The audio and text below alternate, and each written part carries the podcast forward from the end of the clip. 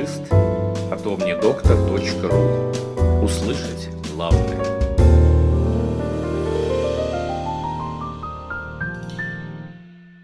Подкаст предназначен исключительно для медицинских и фармацевтических работников.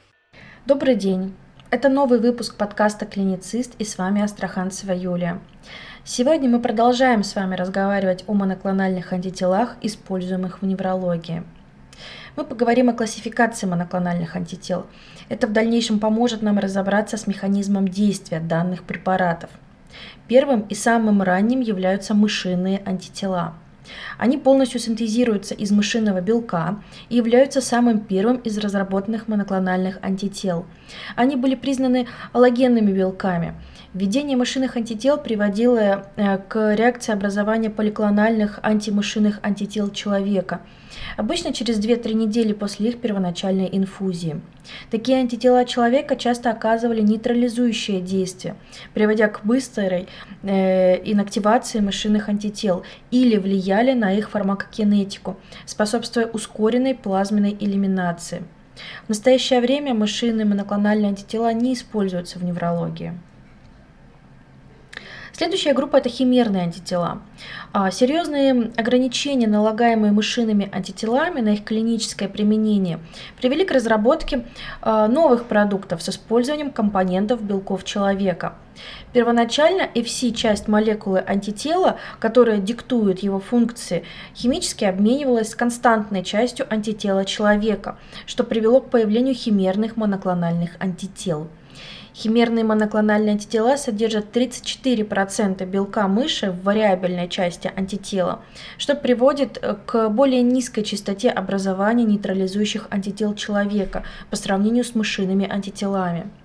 Кроме того, химерные антитела обладают широким спектром антигенных специфических свойств, повышенной клеточной токсичностью и благоприятным фармакокинетическим и фармакодинамическим профилем, а именно более длительный период полувведения и повышенное сродство к антигену. Ритуксимаб и инфликсимаб являются единственными химерными антителами, которые в настоящее время используются в неврологии. Хочу напомнить, что ритуксимаб и инфликсимаб – это химерные иммуноглобулин джи один антитела. Мишенью для ритуксимаба является си ди двадцать, а для инфликсимаба – фактор некроза опухоли альфа.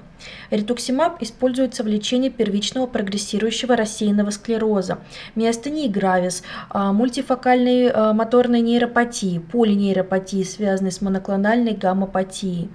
Инфликсимаб применяется в лечении дерматомиозита, полимиозита, болезни Бехчета или нейросаркоидоза.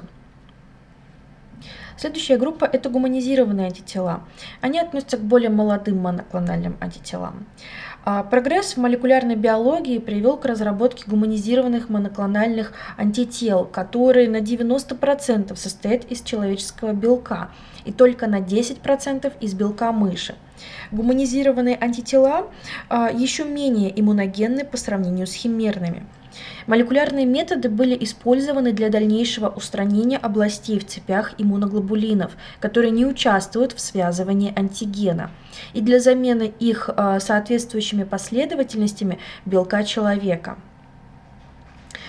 Области, определяющие комплементарность в переменных областях тяжелой и легкой цепей антител, имеют большое значение для связывающей специфичности антитела. Фрагменты ДНК, соответствующие этим областям, были пересажены в структуру генов иммуноглобулина человека именно молекулярными методами. Кроме того, замена некоторых аминокислотных остатков в константных областях соответствующими аминокислотами родительского моноклонального мышиного антитела оказалась выгодной. Гуманизированные антитела сохраняют специфичность и аффинность связывания от родительских мышиных антител, при этом они еще менее иммуногенны. Подавляющее большинство моноклональных антител, используемых или разрабатываемых для неврологических показаний, являются гуманизированными антителами. И, наконец, полностью человеческое моноклональное антитело – это самая последняя группа. Лимфоциты периферической крови или отдельные клетки, полученные от наивных и иммунизированных доноров, использовались для выделения генов иммуноглобулинов и подготовки библиотек плазмид с комплементарной ДНК тяжелых и легких цепей. Комбинаторные библиотеки использовать для введения нуклеиновой кислоты в клетки бактерий невирусным методом. При этом такие бактерии, в свою очередь, были посеяны на соответствующую среду с добавлением лекарств.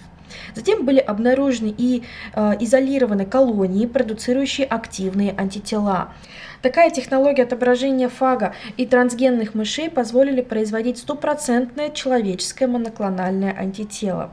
После удаления мышиных компонентов э, это привело к производству антител, которые в основном были э, менее иммуногенными и во многих случаях имели улучшенные фармакокинетические профили. При этом элиминация из плазмы еще медленнее.